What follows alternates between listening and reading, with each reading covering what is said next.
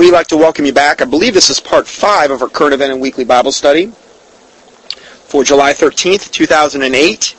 And this next article we're going to be um, reading from is entitled Todd Bentley, The Fires of the Kundalini and the Demon Sam, Sam, Samael. He goes on to say, I just finished reading Todd Bentley's three-part series entitled Angelic Hosts. It is seriously one of the most disturbing and dangerous things I have ever read. This is from a Christian writing this. He says, It seems that the more I prayerfully look into Todd Bentley, the deeper I am led into the dark world of Gnosticism, mysticism, and the occult. I mean, isn't that the feeling you should get when you read a Christian author? I mean, you know, if you don't get that feeling, you know, something's wrong, right? Sorry, I'm being facetious. Anyway, my prayer for you is that you will honestly examine the things he teaches and the manifestations present in the ministry in light of Scripture. Exactly, in light of Scripture. Comparing Scripture with Scripture. Line upon line. Precept upon precept. Okay? That's what we need to do. Study to show thyself approved unto God, a workman that needeth not to be ashamed, rightly dividing the word of truth. 2 Timothy 2.15. So in Todd Bentley's article entitled Angelic Hosts, Bentley issues the invitation to eat from the tree of life. Oh, is that so? I thought we couldn't do that until we were in heaven. No, not according to Bentley. We can have it here and now. See, that's what the Dominionists want. They want to bring everything down from heaven and say that we can have it now. To fill our self-centered you know, fleshly, carnal lusts and desires. We want it now. I remember Benny Hinn, he said this, I've seen this quote many times. He says, you know, I don't need streets of gold in heaven, I need them now! He said that. I've seen that quote on several occasions, and he did scream it. Then he says, Todd Bentley says in this article, I see angels bringing some of you the tree of life. Remember how God in Genesis 3.24 sent the cherubim to guard the way to the tree of life because man had sinned? God took Adam and Eve out of the garden. But today, the Lord wants to bring some of us into that place where we taste the fruit of the tree of life. I want you to get involved right now and say, this is a quote from Bentley, say, Father, please give us that fruit. Now, let me just stop here for a moment and say, where do we get any biblical precedent for doing this? The only one that would have the authority to even utter such words would have been Jesus Christ, and he never uttered them. Okay, but Todd Bentley evidently thinks he has more authority than Jesus Christ because this is pure blasphemy. Let's go on. Bentley goes on to say, Lord, let those angels, remember it's always emphasizing the angels, Lord, let those angels bring us right into the place where you have prepared a table for us in the presence of our enemies. Give us the divine life that comes from that tree so we can taste and see that the Lord is good. Oh, so in other words, we have to have this experience to taste and see that the Lord is good. It's not enough to have the Word of God and to have our souls saved. No, no, that's not enough. Anyway, that was a direct quote from him. Um, if we go to Genesis 2.15, Genesis 2.15,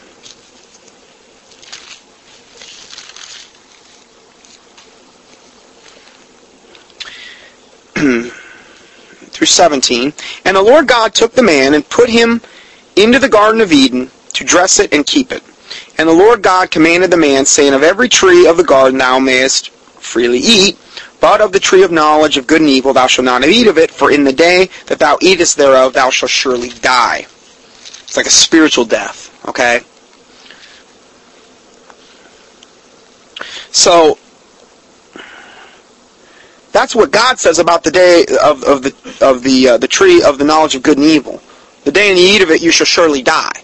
Okay, they did eat of it. They got kicked out of the Garden uh, of Eden, and sin entered into the world. And now we're in the mess that we're in. Okay, now I'm not coming down on Adam. Okay, I'm not saying I would have done any better or different. Okay, I'm not in his shoes. But it says in the Bible that if you eat of that tree, in the day that you eat of it, you'll surely die. I mean, is this an endorsement to go eat of this tree? I mean, if, if you're ever going to eat of this tree, you better have God's permission to do it. They did not have permissions to God's permission to do it. We sure don't have God's permission to do it in this life. But again, God, Todd Bentley is playing God here. Genesis 3 then goes on to say, Now the serpent was more subtle than any beast of the field, which the Lord God had made. And he said unto the woman, Yea, hath God said, Ye shall not eat of every tree of the garden. Which was a lie. Notice how he twists the word of God. God never said that. He said one specific tree. The Satan says, Ye shall not eat of every tree of the garden. So he was trying to bring her into a debate. What was he doing? The same thing the devil always does, questioning the word of God, twisting it. He twisted it right off the bat. Because he's the devil. He's the father of lies. Verse 2, And the woman said unto the serpent, We may eat of the fruit of the trees of the garden. So she corrected the devil. But of the free of the fruit of the tree which is in the midst of the garden, God has said, Ye shall not eat of it, neither shall ye touch it, lest ye die. She, but God never even said that either. God never said, neither shall ye touch it lest ye die. She, now she was adding to the word of God. So when you enter into a debate with the devil, you know, she was already starting to come under his spell, I think is what was happening already. Because now she's starting to twist the word of God. She's starting to say things that were never said. And the serpent said unto the woman, Ye shall not surely die. So again, he's questioning the word of God, challenging God's authority. For God doth know in the day ye eat thereof, then your eyes shall be opened, and ye shall be as gods. Okay, this was the first, this is where sin entered in. This was the first lie um, that was perpetuated upon mankind that caused them to sin. And the, and the carrot that was put out, the bait that was put out, was that ye shall be as gods, and you're going to have your eyes opened, knowing good and evil. This was this was what happened. And then the woman saw that the tree was good for food. So then her eyes were confirming this. She was hearing something she liked hearing. Her eyes were seeing something that was good. Okay, so her senses were being, you know, tickled or whatever. And that it was pleasant to the eyes, and a tree to be desired, to make one wise, pride of life. She took of the fruit thereof, and did eat, despite what God told her, and gave also unto her husband with her, and he did eat. And the eyes of both of them were open, and they knew that they were naked, and they sewed fig leaves together and made themselves aprons. And then we go to verse 11. Uh, let's see here. And he said, Who told who told thee that thou wert naked? This is God talking to them. Hast thou eaten of the tree Where have I commanded thee that thou should not eat? Now God already knew, but he's wanting to see if they're going to be upfront and honest. And the man said, The woman whom thou gavest to me, he's blaming it back on God. you gave me this woman. oh man, that's dangerous.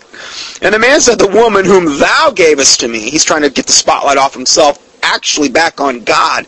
Now he's turning into the accuser. She gave me the tree and I did eat. Blaming God and the woman. And the Lord God said unto the woman, What is that that thou hast done? And the woman said, The serpent beguiled me and I did eat. The devil made me do it. It's, it's where we get the expression. The devil made me do it. And the Lord God said unto the serpent, Because thou hast done this, thou art cursed above all cattle, and above every beast of the field. Upon thy belly thou shalt go, and dust shall be eat all the days of thy life. In verse 15, I will put enmity, enmity between thee and the woman, and between thy seed. There is a distinct seed that the serpent has. Thy seed. Satan's seed. And her seed, which is separate and distinct. Now, this totally disproves the serpent seed theory. Because the serpent seed theory says that Eve had sexual intercourse with Satan. If that were the case, their seeds would be joined and as one.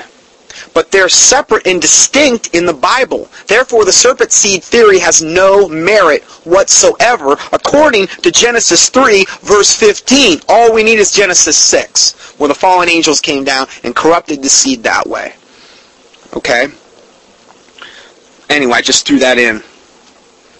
And then verse 22, And the Lord God said, Behold, the man has become as one of us. Most likely God the Father, God the Son, God the Holy Spirit. To know good and evil. That's how he's, he didn't become one of them like gods. He became one of them just because he knew good and evil. Okay, but before that, it was almost like he was in the state of innocence. You know?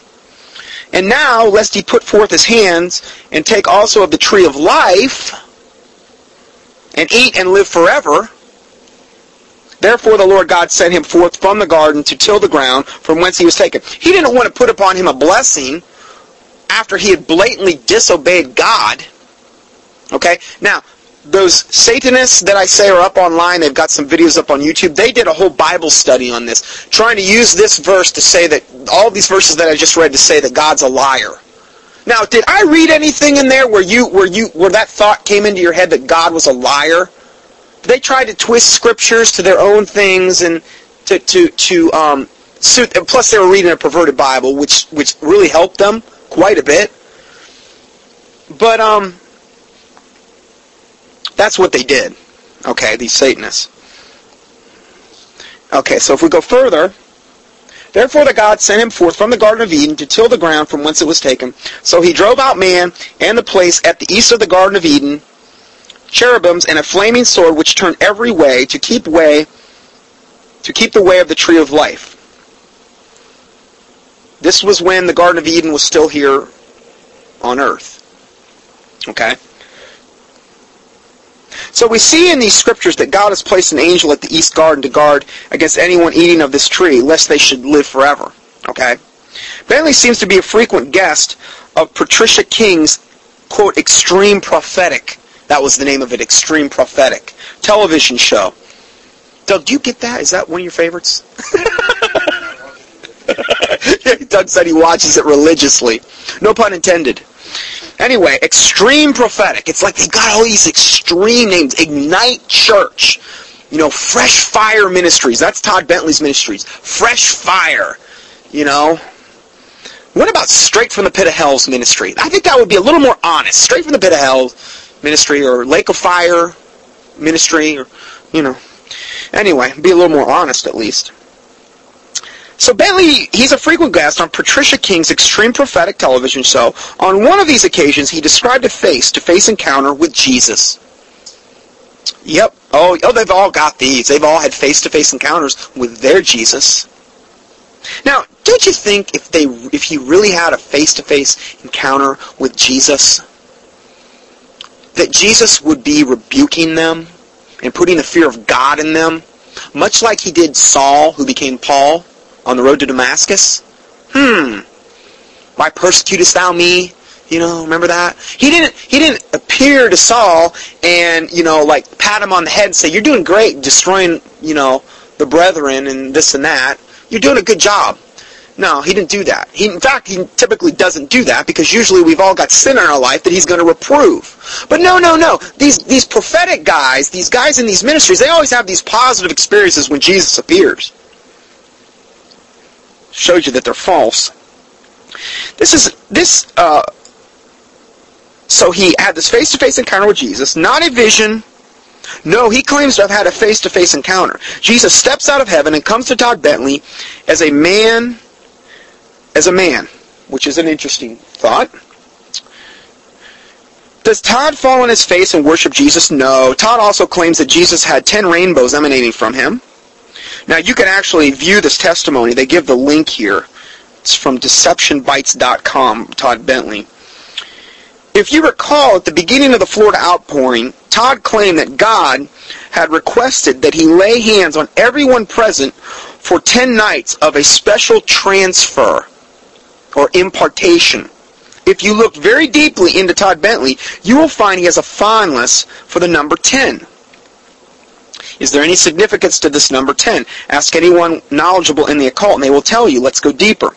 Just as the tree of life has significance to the Christian through what it signifies in the book of Genesis, so does it have significance to mystics and the occultists. Manly P. Hall stated in The Secret Teachings of All Ages, he writes, quote, the tree of life is the appointed symbol of the mysteries, and by partaking of its fruit, man attains immortality. Oh, well, what was the tree that we were just talking about here? Hmm. That Todd Bentley wanted everybody to partake of and said that certain people can partake of it right now, today, on this earth. It was the tree of life. Manly P. Hall would agree with him. One of the highest level Freemasons and occultists of the last hundred years. Was known as an absolute genius. And this Manly P. Hall guy is revered, particularly among Freemasons and high level occultists. So he would agree with Todd Bentley.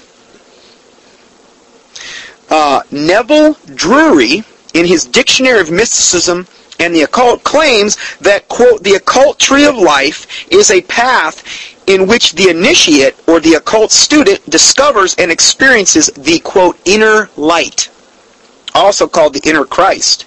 It is a system of spiritual doctrines which opens up the mind and the soul to a new level of understanding, which is salvation comes from within.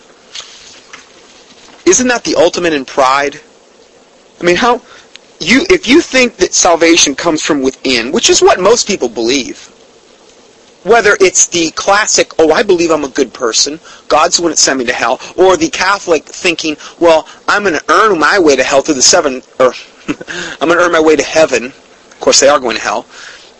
I'm going to earn my way to heaven through the seven sacraments and through bowing down to Mary and going on all these pilgrimages and going to Medjugorje and going on my knees and scraping them up and showing God how zealous I am. Or the Muslim that straps a pipe bomb on his back and blows everybody up or the Buddhist, or the Hindu that worships their various panacea and plethora of gods, or the Mormon, or like Mormon women who believe that, you know, they have to be brood mares and basically churn out as many children as possible so that they can have spiritual tabernacle, you know, whatever, whatever your belief system be. You're all believing you're earning your place in heaven by your actions. Doesn't happen that way. For you're saved by grace through faith, and that not of yourselves. It is the gift of God, not of works, lest any man should boast. See, that's what happens when you think you're, you're, you're attaining it through your works. You will boast about it. It's inevitable. Whether you boast outwardly or inwardly, you still think you're earning your way to heaven. That's an affront and abomination to God.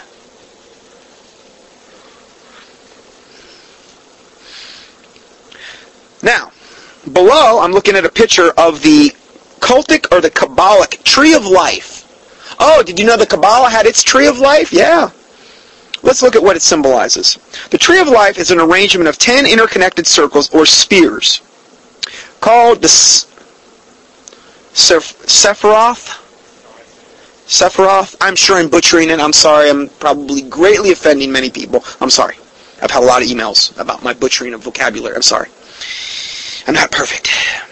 I'm a doctor, but you know, when we went through chiropractic college and I went through all the training, many times as a doctor, things get abbreviated and you're, you know, things get like squinched together and sometimes the linguistics aren't there. So I'm sorry.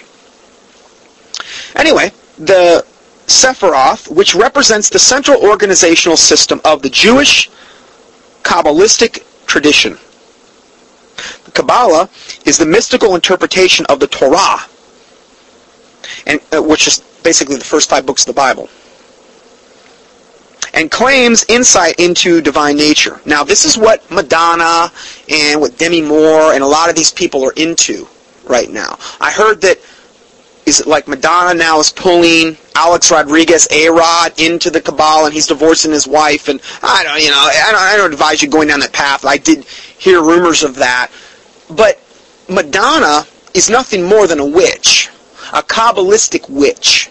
You ever see them walk around? They've got red strings around their wrists. That means they're into the Kabbalah. Now, granted, a red string around your wrist doesn't make you a Kabbalist, but that's, that's one of the things they do do. Okay? But they are witches. They're just, and this is very, very, very powerful, high-level witchcraft. Okay?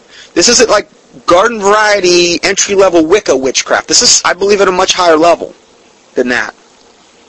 According to Wikipedia, each Sephirah, circle or spear of this tree of life is considered to be an emanation of the divine energy, often called the divine light, whichever flows from the unmanifest through the kether, which is the top circle or sphere, into manifestation. This flow of light indi- is indicated by the lightning flash, which passes through each sephirah in turn according to their enumerations. Wow, that was deep.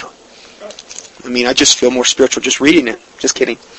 Anyway, so we see that each circle or sephirah is a center of divine energy and that each has a number of uh, attributes. The path between them is called the lightning path. The lightning flash of the tree of life is a flash that zigzags down the kether through the ten spears to the Malkuth. Sorry. Also called the kingdom. These words are hard to pronounce. uh, this is what the occultists, mystics, Gnostics, and Kabbalists refer to when they refer to the tree of life. Okay, so we got a little history lesson there and inner workings of this. Now let's look at the Kundalini. Now I know I got that word right. Sorry. And then we will begin to tie some things together. The Kundalini is an ancient occult practice with its roots in India. It involves bodily manifestations as a consequence to the awakening of an individual's Kundalini. Now, I'm not saying all this for no reason. We're leading up to something here. And it is related to several other occult practices, this Kundalini. You don't have to deviate too far to notice the express relationship between Kundalinis, chakras, Tree of Life, Kabbalah, and other high-level occult practices. They're all intertied together. Listen to how the website, biologyofkundalini.com, biologyofkundalini.com, listen to the, how they describe the Kundalini power. Now, who, who better to know? While Kundalini is active, we ignite, which is also the name of the church where the Todd Bentley, the healing revival touched off, Ignite Church. While Kundalini is active, we ignite those around us simply with the presence, with our presence, with a power that works directly from body to body, heart to heart, like a contagion. Like something that's contagious. Now let's just look at that a little closer. While the Kundalini is active, we ignite those around us simply with our presence. What does that tell you? Well, like if you had a candle, you ever see those things where like when one person has a candle and they light, you know, and everybody gets their candles lit. You could have like a hundred people and you could light all their candles in like I don't know how long it would take. Depends how efficient you were, I guess. Well, that's the that's the the analogy they're using here. By their mere presence, particularly if you are of the same like mind as them, you know, hey, I'm in unity with these people. The spiritual transfer takes place then. It's like a candle lighting. Todd Bentley is imparting this kundalini uh, demonic power in lying signs and wonders to other people through his very presence because they are of a like mind. Now, if I went there, he's not going to do it to me because I am not in league with him. I'm going to be praying against that guy and rebuking him in the name of Jesus Christ. So it, you know, you just don't have to be there. You got to be in unison. You got to be. But it says, notice it says, this power that works directly from body to body, heart to heart, like a contagion. Now, again, I have said this before, but people that are coming out of Todd Bentley's revivals, they're taking and they're infecting. I've heard that exact word used, infecting their congregations when they get back. Now, their congregations were already apostate if they were in the charismatic movement, but they're infecting them even more. And people are supposedly getting healed, and they're acting like little mini Todd Bentleys. It's like mini-me. He's got his, his little army of mini-me's out there going infecting everyone else with this contagion of kundalini. Now keep in mind that Todd had instru- was, was instructed to lay hands on everyone present in his meetings for 10 nights in this special invitation. Hey, he wanted to kick it off right.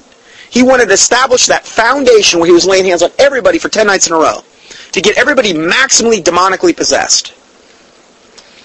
He describes this transferable anointing as the most contagious he had ever experienced. That was his exact words, contagious. Hmm, isn't that weird?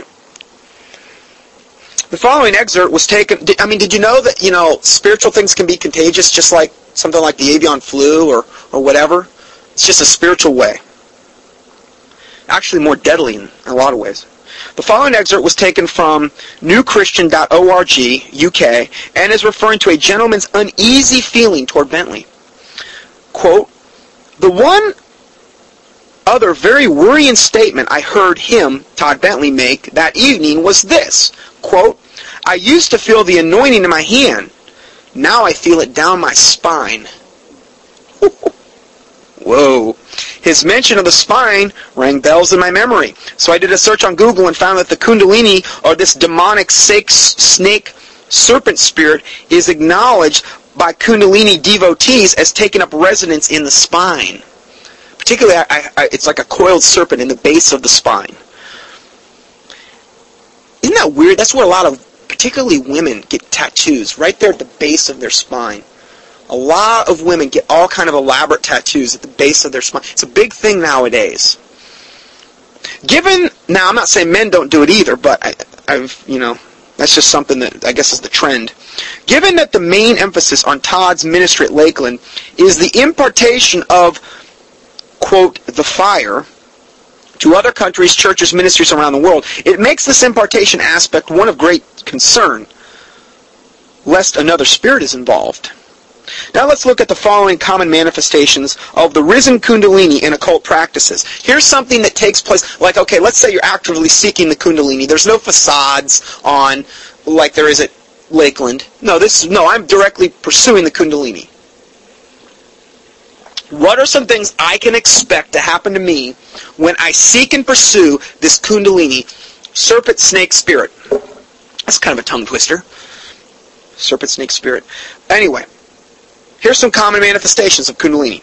Muscle twitches, cramps or spasms, energy rushes or immense electricity circulating through the body, itching, vibrating, prickling, tingling, stinging, crawling sensations, intense heat or cold, involuntary body body movements, jerking, tremors, shaking, feeling of an inner force pushing into one's postures, or moving one's body in an unusual way alterations of eating and sleeping patterns, episodes of extreme hyperactivity, and conversely, overwhelming fatigue, intensified or diminished sexual desires, headaches, pressures within the skull, racing heartbeat, pains in the chest, digestive system problems, numbness or pain in the limbs, particularly the left foot and leg. Hmm. Pains and blockages anywhere, often in the back and neck, emotional outbursts, rapid mood shifts, seemingly unprovoked or excessive episodes of grief, fear, rage, or depression. Spontaneous vocalizations, including laughing and weeping, and are in, unintentional and uncontrollable as hiccups. Hearing an inner sound or sound, classically described as a flute, drum, waterfall, birds singing, bees buzzing, but which may also sound like a roaring, whooshing, or thunderous noises, or ringing in the ears, mental confusion, difficult concentrating, altered states of consciousness, heightened awareness, spontaneous trance states, mystical experiences. If the individual's prior belief system is too threatened by these, they can lead to bouts of psychosis and self-grandiosity. Heat, strange activity, and blissful sensations in the head, particularly in the crown area, crown area of the head. Now, I've been around enough Pentecostal movements to know that this is all commonplace. I'm telling you right now, it is. And I don't mean to be prejudiced or whatever, but particularly this seems to affect the women more than I've seen it affect the men. I'm not saying they're both not equally as deceived. I'm talking about the real deep manifestations of this, particularly the emotional manifestations. Um, I've seen it really affect women in an adverse way, and they are would swear up and down it's of God. I'm hearing from God. I'm hearing God's voice, and you're not. And I'm going to give you counsel, brother, because God has a word for you from me. And they're they're going through all this stuff here. I'm telling you. Women are not made for that role according to the Bible. They're not made to be going around laying hands on people, prophesying the word of God over people and these types of things. I mean, unless it's done in an incredibly biblical way. And it's not being. Okay? It's not. They're acting as teachers and guides and spiritual overseers. They're acting in the role of a pastor. And the Bible says the pastor is to be the husband of one wife. not the wife of one husband. I've done a whole teaching on this. Okay, now I don't mean to be, I'm, I'm not being chauvinistic. I'm being realistic. I'm being, trying to be biblical here. Has nothing to do with a prejudice on my part. Uh, but I'm just telling you what I have saw because I've been there and done it and had ample experience in this. The men, on the other hand, sit down and lose their backbone and basically usually just follow the women. That's what I see happen most of the time. They don't take any kind of spiritual authority or any spiritual headship typically. Usually it's the woman. The women are the ones leading the men, which is unbiblical. So let's compare this to some common symptoms related on the website on thenewchristian.org. Now this is we this this is this was from a Kundalini site we just read from, describing Kundalini, what can happen. Now this is a website, um, newchristian.org, and then it says, These are the effects that I have witnessed on people who have attended this movement, Todd Bentley's movement, and either have had hands laid on them or claim to have been imparted with the, quote, spirit. Let's see if there's any similarities here to what's happening at Todd Bentley's to what this Kundalini site's describing. What happens? They come back with this kind of childlike drunken stupor. And remember, the Bible says to be sober, vigilant, for your adversaries, the devil, is a roaring lion seeking who may devour. We're to be sober and vigilant. We're to flee all appearance of evil. We're to set no wicked thing before our eyes. All these Bible verses. Everything should be done in decency and in order. Not chaotic. You know, right there, those Bible verses alone should be enough for you to see that this is not of God. What's, what's going on up in Lakeland and then all these other charismatic things. So they come back from Bentley's with a childlike drunken stupor. Now this just isn't Bentley. This is this is charismatic movements across the board. It's just he's pushed the envelope. So we're picking on him. Descriptions of a burning sensation either in their veins, heads, or stomachs. Descriptions of being washed back and forth like the waves of an ocean. Dancing around like you're drunk. Inappropriate yelling and screaming like they're at a football game young men whistling over and over, holding their heads and claiming that they feel the Holy Spirit about to, quote, split them in two. I remember I went to a church and the, the pastor there, Pastor Corden, I believe, he was the pastor of this big charismatic church I was at. This was the last church I was at in the charismatic movement. And we had been having the supposed revival and stuff and, you know, everybody had been slain in the spirit and I was a catcher yeah, I was catch. I was catching everybody. Split my pants from basically front to back, catching this lady. It was very embarrassing. But um, yeah, you know, I've been slain in the spirit. Everybody's getting slain in the spirit, and all the all this unbiblical junk going on. Everybody praying in tongues at the same time. You know, rarely was there an interpreter. And I remember Pastor Corden coming up at the end. He said, "I could tell you one thing about the Holy Spirit. What I've observed here over the last whatever many days, I could tell you one thing the Holy Spirit, he ain't no gentleman. He ain't no gentleman. And he was laughing.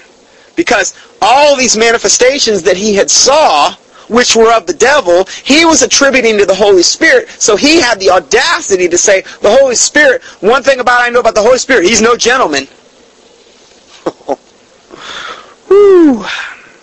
He was caught in a sex scandal shortly thereafter and I think had to move to Arizona. But anyway, see, I, have a lot to compare this to because I've been there. I've never been anything like Todd Bentley's. This is this has gone way beyond anything I've ever seen. Um, then another thing has happened. One man, one man's back two teeth completely turned to some metallic finish. If you need dental work, see Todd Bentley. He can help you out. Just kidding, teasing. People with their eyes rolled back in their heads and weaving around like they're lost women gyrating and pulsating like they're being, quote, ravaged from behind by some unforeseen force. Drunken, uncontrollable laughter in the middle of solemn prayer time. Solemn. Like there's a lot of things that are solemn going on up at Bentley's. People being, quote, slain in the spirit, just falling down and being unable to move like something's holding them down something is holding them down. I just heard, I just had a testimony this week from a dear brother that I know locally here, and he told me how he had been held down. He volunteered to be held down by a witch. Yeah. He went to a party, and they were all doing drugs and stuff. This was before he was saved. And there were there was a witch there at this party. And all the guys gathering, hey man, you got to let her do this thing to you. You'll, you'll never believe it. So, he didn't really want to do it, but he reluctantly did it. So they said, okay, get down on the ground. Now, I may, I may be not recounting this perfectly 100% accurately, but he said the witch went and did all these things to him where she, and he described it in detail what she did. She did all these things having to do with spiritually essentially nailing him to the ground. And it was demonic. And when she was done, he could not move. He was, it was like he was nailed down to the ground. He had voluntarily submitted to her witchcraft and he had been overcome by her and he was down there on the ground. He couldn't move a muscle. And he started freaking out. Started getting, you know, a little scared. Hey man, let me, give me up. And, and the witch told him, he said, don't, don't get up. Don't try to get up. Because if you do, you'll be messed up the rest of your life. So she had to then reverse this whole process she did to him in order for him, and then he could, then he got up. Now you may not believe that. That's irrelevant. That kind of stuff happens all the time. That's not, that's the least of what Satan can do. Particularly if you put yourself under his, in subjection to him. But see, that's part of his testimony now. See, spiritual things like we talk about with the demons and the witchcraft, that for somebody that's been through something like that, if they get saved, it's much more real to them than somebody, let's say, that's been brought up in this idyllic Christian home and never had to really, you know, had any experiences with any of this. This information that I'm talking about can be a total shock to them. But I grew up with a lot of New Age influences. My mom was into New Age and, and a lot of the stuff. I was into really heavy metal, satanic rock. So see, I, I already had exposure to this. So see, to me, this is all very real. So if we go further, according to the website Enlightened Beings, the most important thing to know and remain aware of is that the Kundalini awakening contains the most unbelievable, expanded states of reality, enlightenment, and absolute ecstasy. Huh. Now, this is what they say this Kundalini awakening does. The most unbelievable, expanded states of reality, enlightenment, and absolute ecstasy. What are people all about today? Pleasing the flesh? Well, hey man, I can go to I can go to Todd Bentley's and not even do drugs and get wasted and experience this ecstasy. Those John Crowder videos that I sent out, I had a lot of people requesting those. Where the guy's going in and he's having people drink holy water, Catholic holy water, and they're getting drunk. And they're supposedly injecting the Holy Spirit into their veins. They're really doing this stuff. They're drinking, they, they call the holy water Godka, like vodka. Oh yeah, it's, it's the most blasphemous thing I've ever seen. They made a video where they're in a car and they're all getting high. He's got his baby Jesus pipe. It's it's the picture. It's a little baby Jesus pipe, and they're smoking. You could you could think nothing other than marijuana, and the car's just enveloped with smoke. And this cop comes along, taps on the window, and in this in this parody video, He's smoking his baby Jesus pipe, pass, pass around, they're all getting high, and then eventually the cop joins in. Talks about how he was at the Garden of Gethsemane, smoking olive wood from the Garden of Gethsemane, and snorting dust from the tomb of Jesus. He comes around in a black, in a, in a, in a brown monk's robe, totally tied in with the Catholic religion it's so blasphemous. Some of the stuff I can't even really repeat. You'd almost have to go up and look at it. It's the most sickening thing I've ever seen in my life. It's beyond what Todd Bentley's doing. He makes Todd Bentley look like a choir boy. No pun intended. Sorry. Crowder is is got to be at the quintessential pinnacle essence of blasphemy.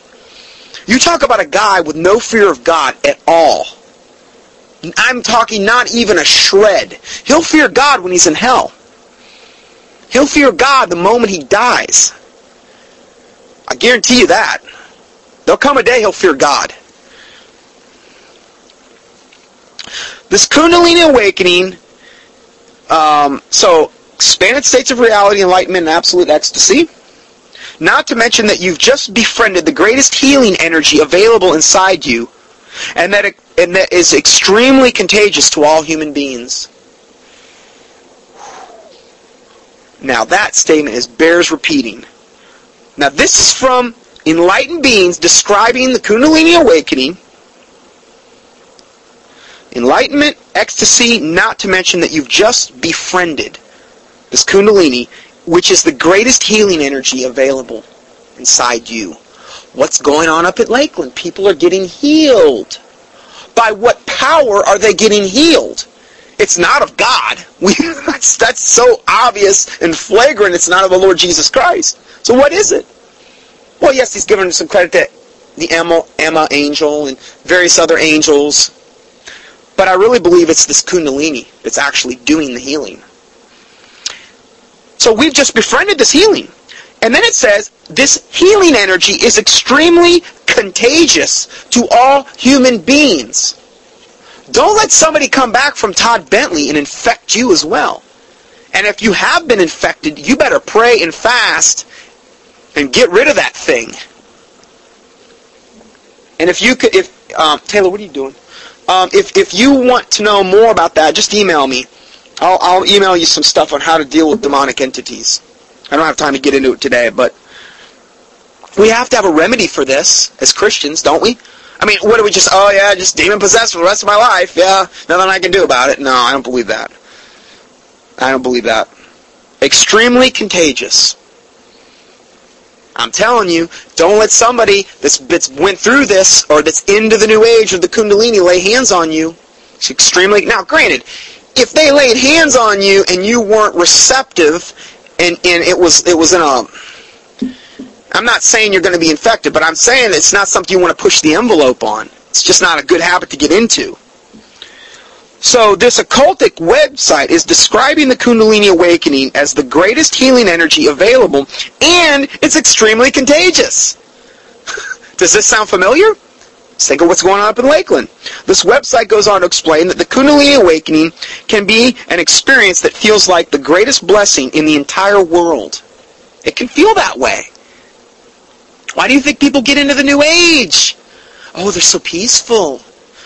Yeah, they're, they're operating in the Kundalini. It can be the greatest blessing in the entire world, and this is what this website says, or the worst curse you have ever encountered. That's what they're saying. Or the worst curse you have ever encountered. It simply, it, it simply depends on one thing. Whether you know that you are an infinite soul that will never die, or you still believe you are this physical, non-spiritual you are you are this physical non-spiritual mortal body. Your perspective is everything when it comes to a million watts of energy pouring through you.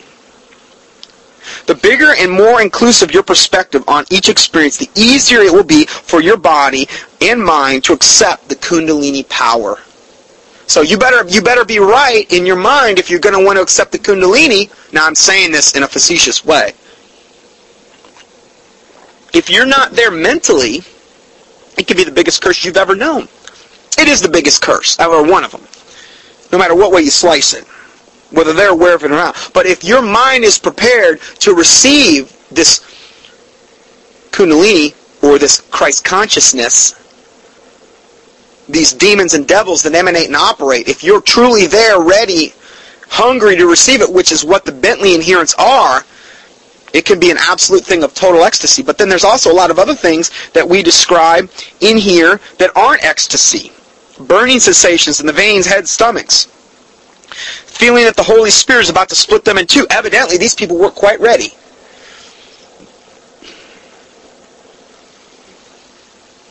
So in essence, we are saying that we know that we are an infinite soul who will never die, to make it easy for the mind body to accept the Kundalini. How can you know this?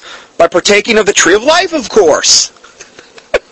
Remember Todd's words. So see, this is how you have to prepare yourself. You just don't go up to Todd Bentley's. You know, you got you got to have some. There's some preparation to get fully demon possessed. And then uh, this is from um, Todd Bentley, Fresh Fire Ministries, Angelic Hosts. He says, Father, please give us that fruit. This is the fruit of the tree of life. Let, Lord, let those angels bring us right into the place where you've prepared a table for us in the presence of our enemies. Give us divine life that comes from that tree so we can taste and see that the Lord is good. Now, I already reread, I reread that, but this is what's preparing them to receive the Kundalini, is partaking of this supposed tree of life, which goes back to the Kabbalah. So why does Todd Bentley insist on laying hands on everyone present in his meetings, even when they number into the thousands? Which, by the way, would exhaust even the very strongest among us, because if you think about it, it is a spiritual exchange. It is. I mean, I'm a chiropractor, and I have, I don't have, you know, I'm, I'm essentially seen doing most of my work at this point on the internet. One of my problems is, is when I see patients, I tend to give too much of myself, I think, and I get exhausted. I know there's spiritual exchanges. Now, hopefully I'm not imparting anything bad, okay? I seem to have a pretty good, you know, people seem to do pretty well with my treatments, praise the Lord. But, I'll tell you what, I can't, I couldn't imagine. a Thousand people? Well, there's very strong demons. The devil's emanating and operating through this man. I think they're giving him all the reinforcements that he needs. It goes on to say, because he needs to lay hands on to transfer this power, this energy. This power energy in the occult is called the Shakapat. Shakapat. Shakti means power or energy. Pot means transfer. I knew a lady her name was Shakti. She was a local yoga teacher. Now I understand why her name was Shakti. It means power energy, and pot means transfer. So when you have Shakapat, you have this power energy that's being transferred. Kundalini awakening, or the Shak, Shaktapat, is the infusion of energy from the spiritual master to the seeker, bringing about the awakening of the seeker's own inherent spiritual power called the Kundalini. According to this website, inplainsight.com.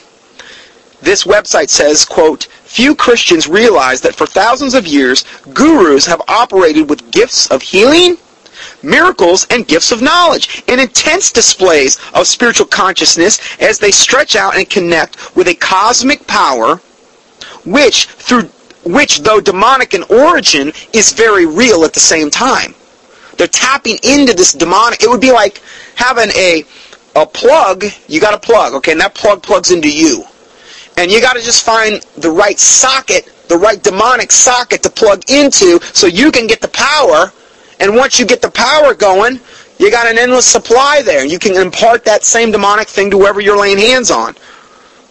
The meanings which mystic Hindu gurus hold are called darshan. At these meetings, devotees go forward to receive spiritual experiences. Sound familiar? From a touch by the open palm of the hand often to the forehead. Oh, doesn't that sound like being the slain in the spirit? Which is the next thing we're going to be talking about, but we probably won't get to it this week. But yeah, kind of does. Isn't that funny? By a touch of the open palm of the hand to the forehead. By the guru in what is known as the shakapat or the divine touch. Wow, I didn't even know that until I just read that, but it's pretty amazing. The raising of the spiritual experience is called the raising of the kundalini. After a period where the devotee has reached a certain spiritual elevation, they begin to shake, jerk, hop, squirm uncontrollably, sometimes breaking into uncontrollable animal noises or laughter as they reach an ecstatic high. Now remember, this is the Hindu guru experience of Kundalini. It's the same thing that's going on at Todd Bentley's. The manifestations are called kriyas. Devotees sometimes roar like lions and show all kinds of physical signs during this period. Often devotees move on to the higher states of spiritual consciousness and become inert physically and appear to slip into unconsciousness when they lose the sense of what is happening around them. This state is called samahadi and leads into deeper spiritual experience. For a dramatic illustration view, the following of the following, this is being done under the guise of the Holy Spirit. Even though we have no biblical precedent for these kinds of manifestations, um, see the video Holy Ghost or Kundalini. There's a video they have on deceptionbytes.com. It's entitled Holy Ghost or Kundalini. It's one that you could go see. Deceptionbytes, B-Y-T-E-S dot com. The following is an account of what took place in one professor's life when an assistant to Swami, I always wanted to be a Swami. Could you call me Swami from now on? I know I had said, you know, what was that other Monsignor maybe, but no, Swami's better. I could wear one of those big turban things. Sorry, just kidding, teasing. Um, the Swami Johnson. oh, I love it. The following is an account of what took place in one professor's life when the assistant to Swami Muktananda ran a peacock feather across his third eye in the center of his forehead.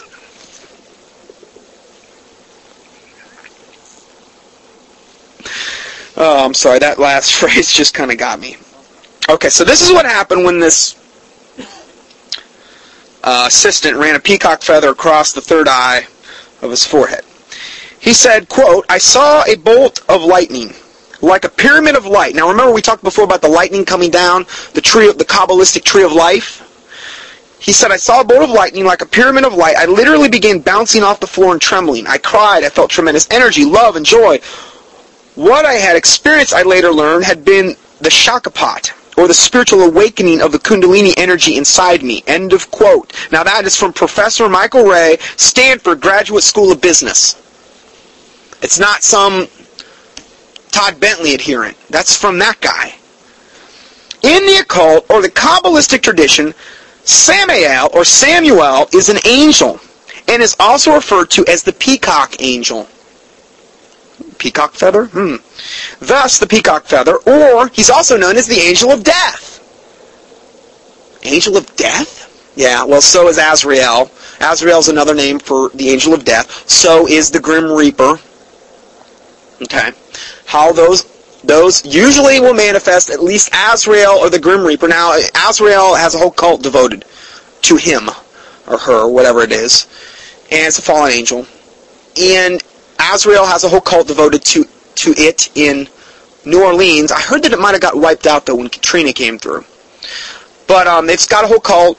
Azrael will typically manifest as either a shadow, a large shadow, or the Grim Reaper, the hooded skeleton figure, or a skeleton. Usually manifests in one of three ways. The number 13 card in the tarot deck is a skeleton riding a horse. Guess what card that is? The death card. Little confirmation, little lighthearted, whimsical sidebar for you there. Anyway, let's go further. I didn't know that this peacock angel, or Samuel, is also known as the angel of death.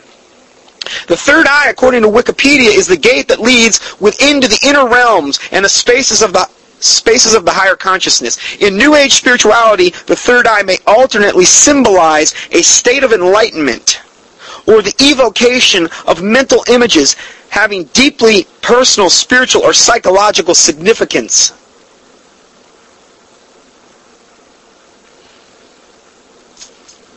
The third eye. The third eye is often associated with visions, clairvoyance, precognition, and out-of-body experiences. And the people who have allegedly developed the capacity to use their third eye are sometimes known as seers. It is sometimes symbolized by a flaming eye. Interestingly enough, Bentley has a large flaming eye tattooed on his left arm. Like the all-knowing eye of Horus or Lucifer? Yeah, he's got a big flaming eye though. Must need some eye drops with all those flames around it, you know. Maybe he has to get like Visine every day and put it in there so it doesn't get irritated. Sorry. Little humor. Anyway, a tattoo, by the way, that he got about a year ago, well after his conversion. Oh, I guess he said God told him to get these things. I guess God told him to get the hexagram on his arm too, and the little alien guy, and the upside down Jesus that's that's the Sananda Jesus that's dead on his arm, and the flames on his elbows. Yeah, and the little rose with the skull coming out of it on his on his throat. I'm not making this stuff up. He's got all those d- tattoos, and who knows what he's got under his shirt. I don't really want to see. That'd be a little too much information for me. But I'm telling you, the, oh, and then he's got a warrior on his shin. He's got this like this demonic Medusa-headed warrior on his shin bone. And all kind of occult writing It's unbelievable. But it's okay because he said God told him to get it, so. This third eye is something that people in the occult, if they get to a high enough level, it's called having your third eye opened. It's what's symbolized when you see Hindu women with a little dot in their forehead. The third eye is also symbolically connected to the pineal gland in the brain. And the pineal gland has a lot to do with altered states of consciousness, sleep patterns, things of this nature. The pineal gland is what manufactures the hormone melatonin, which has a lot to do with sleep patterns. But this is the this is the third eye that they're trying to get open. Now, if you're high enough in the occult and you've had your third eye open, many times you will be able to see into the spirit world. In other words, if like there was a fallen angel walking around the room with you, or, or devils or demons, which probably uh, there are uh, in in in um, I mean, there's certain devils and demons that are assigned to people. There's certain, I believe, good angels, particularly if you're a born again Christian. You would actually be able to see that type of activity if you fully had your third eye open. It has something to do with having the link between soul and spirit severed from an occult standpoint. Again, I haven't been dogmatic. I haven't been there, done that. But um, that gives you a little more background on the whole third eye thing. But Todd Bentley, he had this flaming eye tattooed on his left arm well after his conversion. Now I want to show you something that was taken from Todd Bentley's Angelic Host article written in his own words. He said, quote, These throne room realities began to be revealed to me in the meeting in Iowa as I gave thanks to God for the angelic beings.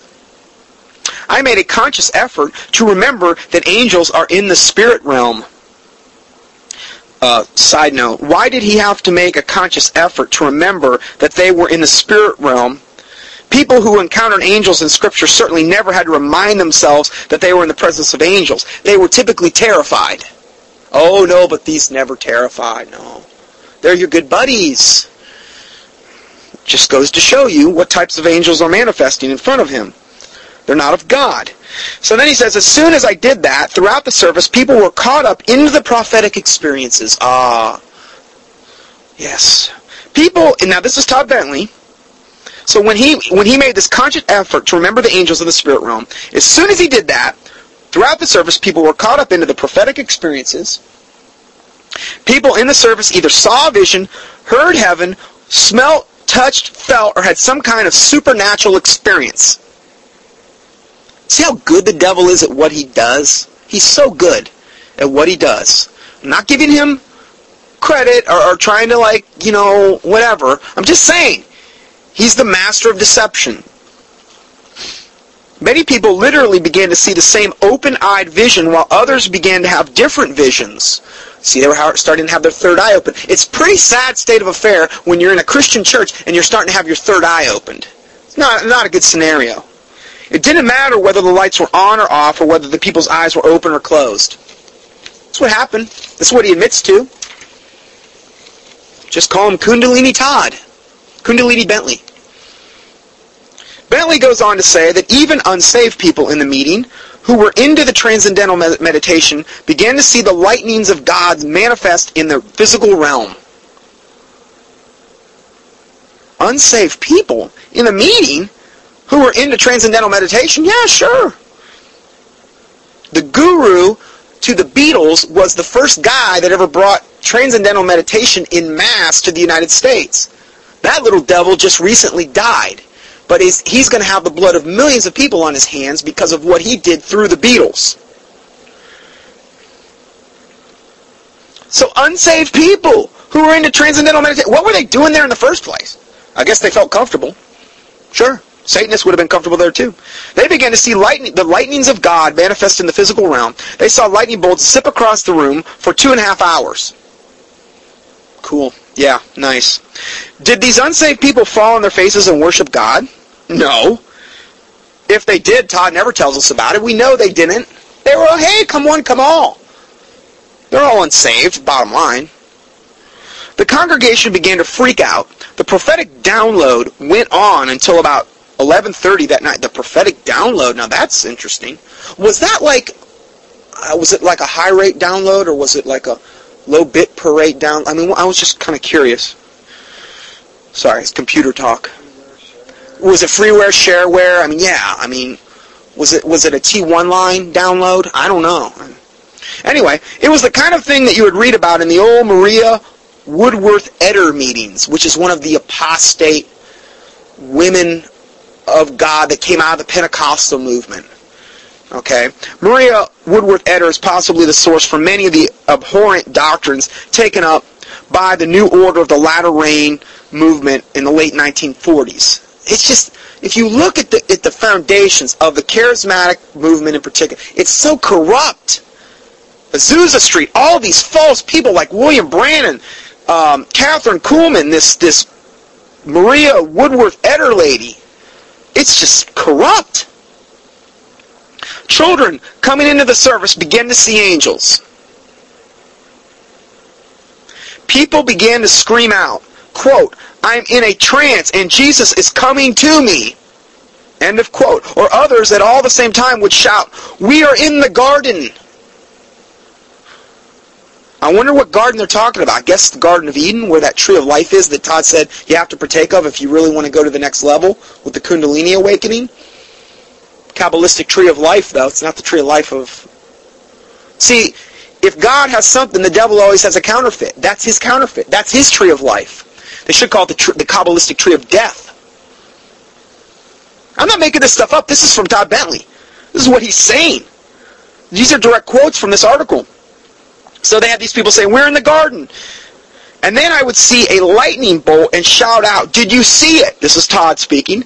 In response, many others would yell, I saw it. The lightnings of God were manifesting. Now again, we have this lightning connected with the Kabbalistic tree of life. We also have Jesus saying, Behold, I, held, I beheld Satan fall as lightning from heaven when he fell. Lightning is usually never used in a good, holy context.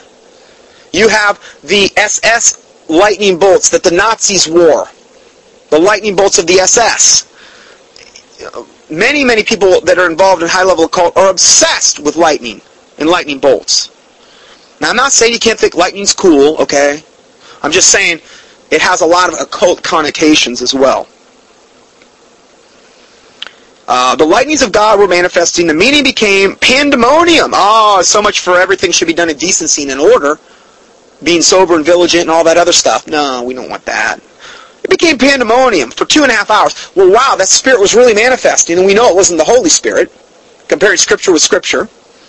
Then the Lord spoke to me about thunder and lightning, which proceeded from the throne. And I said, Todd Bentley, do you know where we are right now, guys?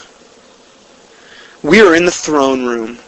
That's what he was telling all his buddies there. They're in the throne room. Throne room of Satan, maybe.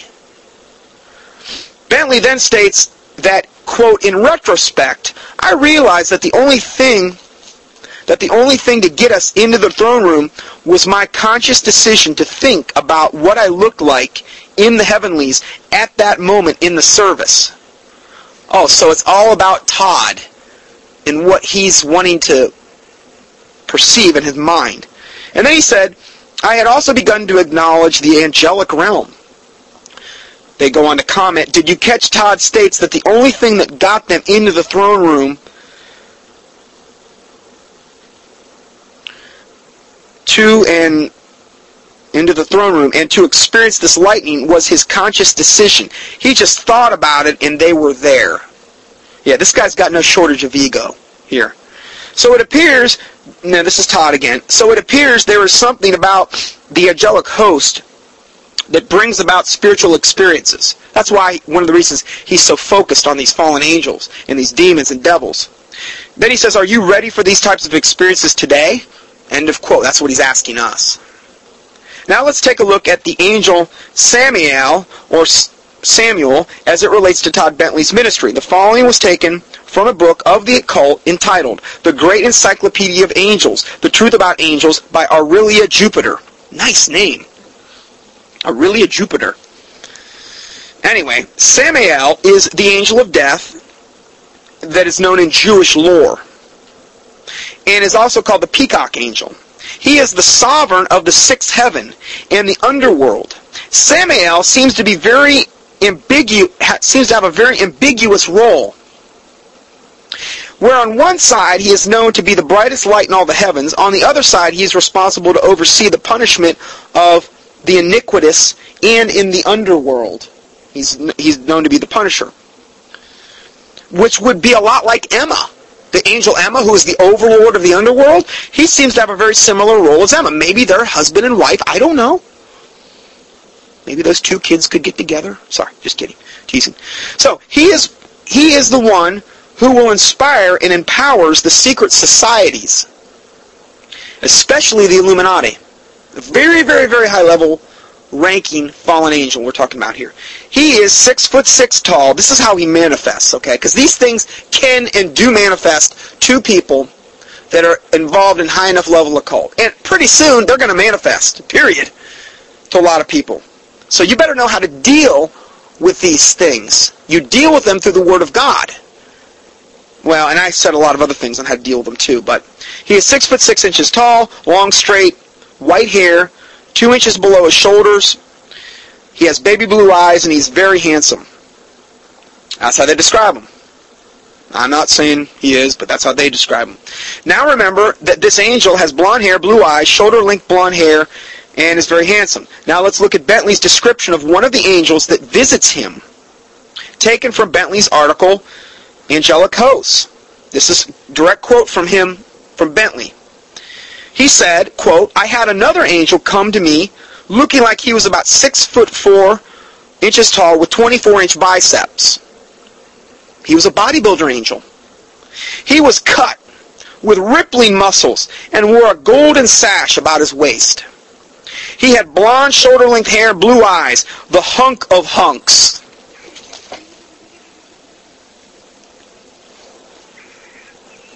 That's what Bentley said, okay? guys don't go around referring to other guys as the hunk of hunks. So that's not like, that's not right, you know? I'm sorry, that's, I don't know. Anyway, he, he said he was the hunk of hunks. And then he said, we are talking better than Fabio.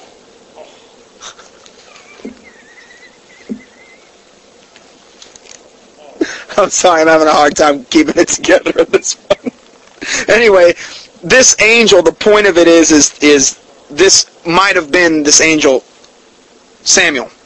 Wikipedia describes Samuel as follows. Samuel is an important archangel in Talmudic and post-Talmudic lore. Now, Talmudic meaning Jewish mysticism. The Kabbalistic um, Jewish mysticism is the highest level, but the Talmud is also very, very much part of the um, Jewish occultic system.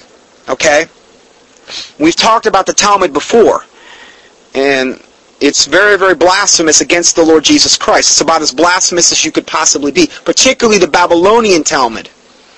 And if you want to reference that, just type in Talmud in my search box and you can see the teachings we've done.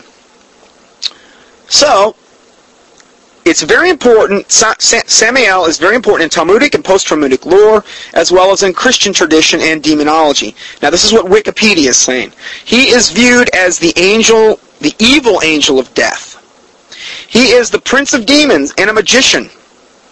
He was the guardian angel of Esau and the patron of the sinful empire of Rome. Well, that wouldn't surprise me.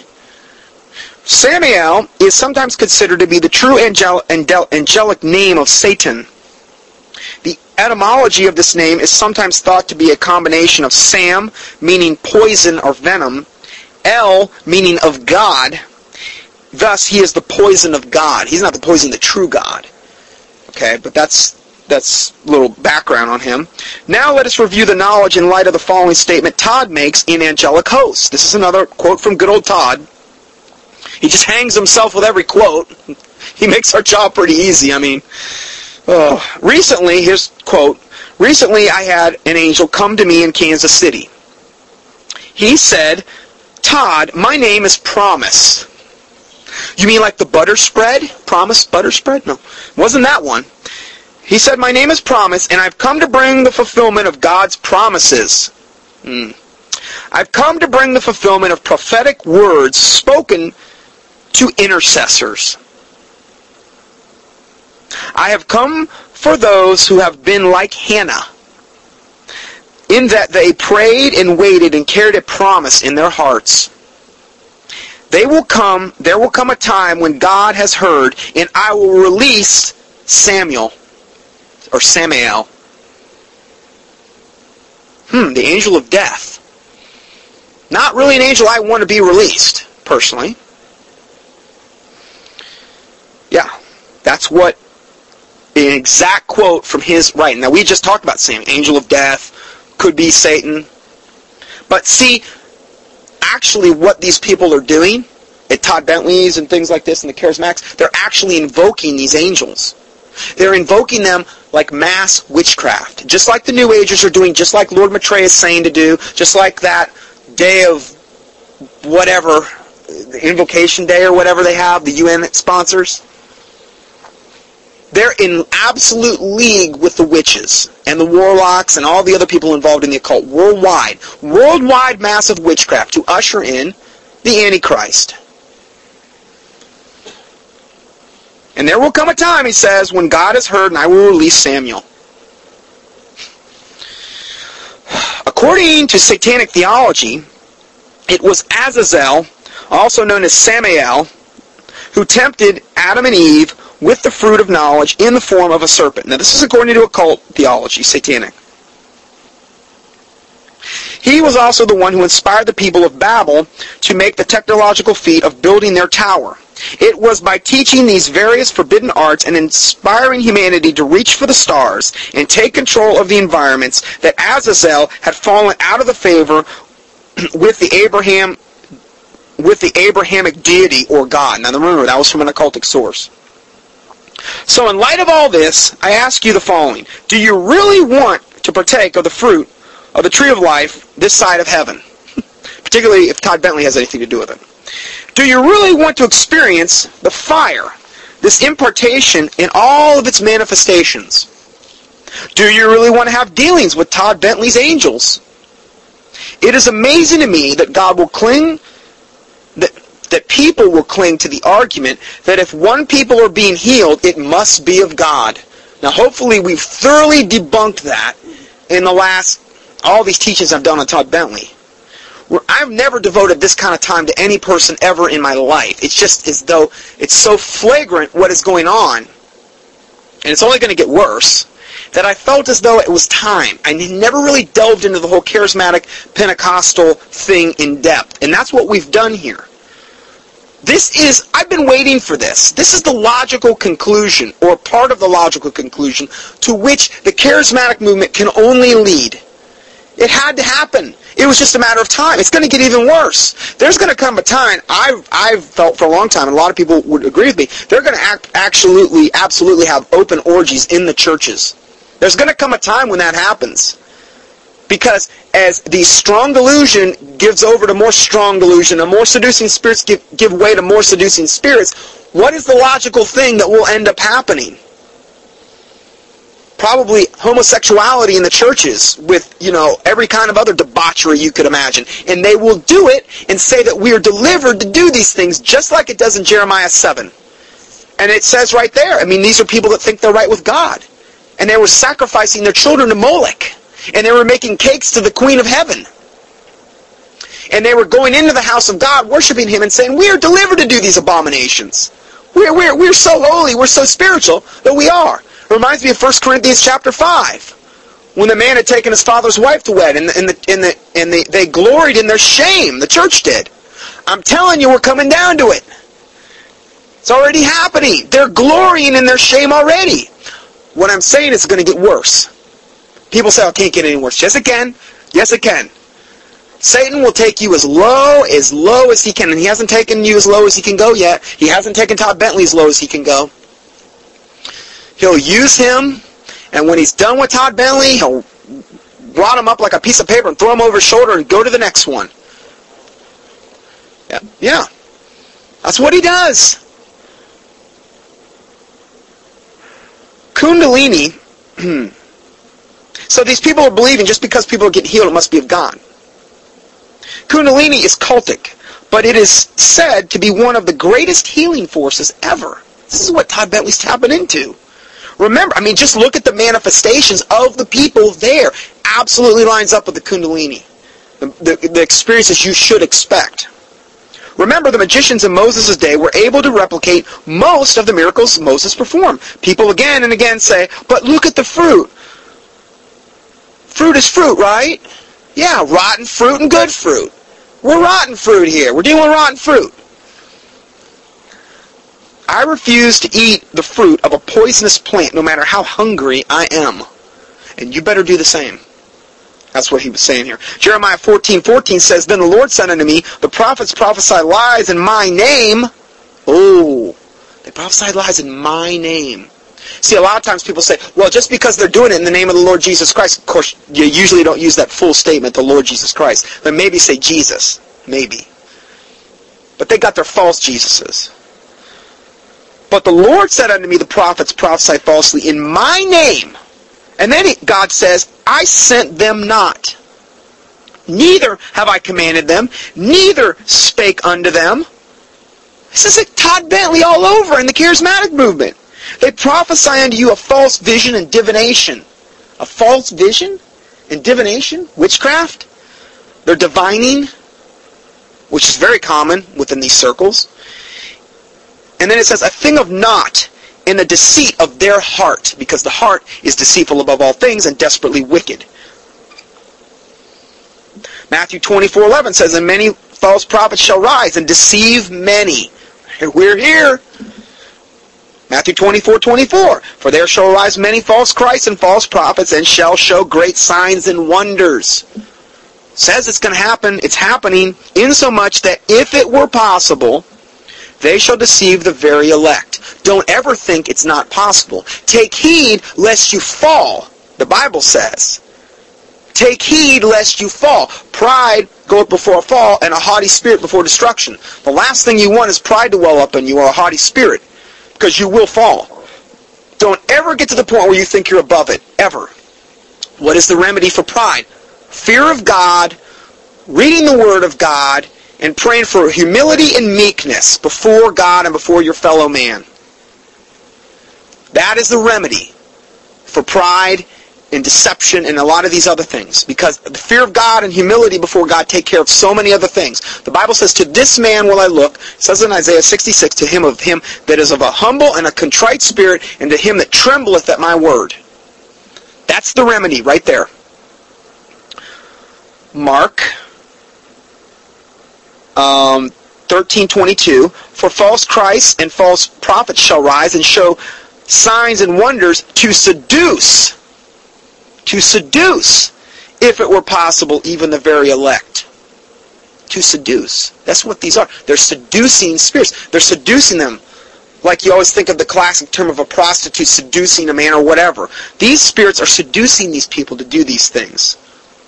The other, the other version, or the other in Matthew, it says it a different way to deceive the very elect. But this this verse in Mark uh, 13 says they're seducing them. It's like seducing them to fornicate with them, which is essentially kind of what they're doing. It's in a spiritual way. 2 Corinthians 11:13 For such are false apostles, deceitful workers, transforming themselves into apostles of Christ. This is exactly what they're trying to do. And no marvel, for Satan himself is transformed into an angel of light. Therefore it is no great thing if his ministers also be transformed as ministers of righteousness.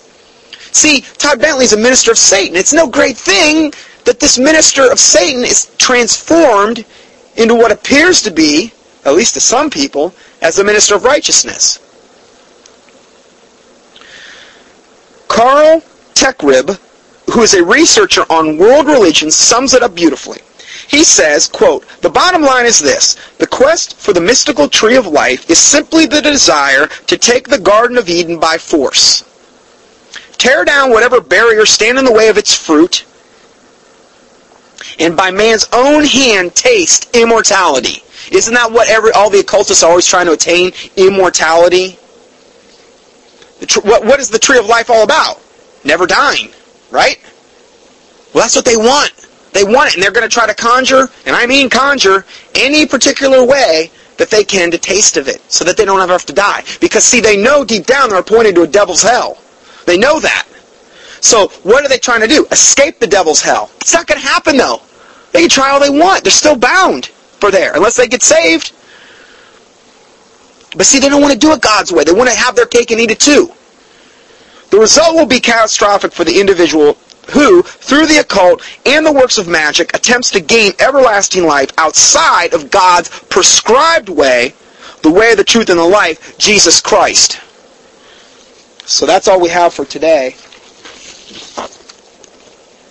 And I'm going to have to end here because I am totally out of tape. Sorry. We'll see you next week. God bless.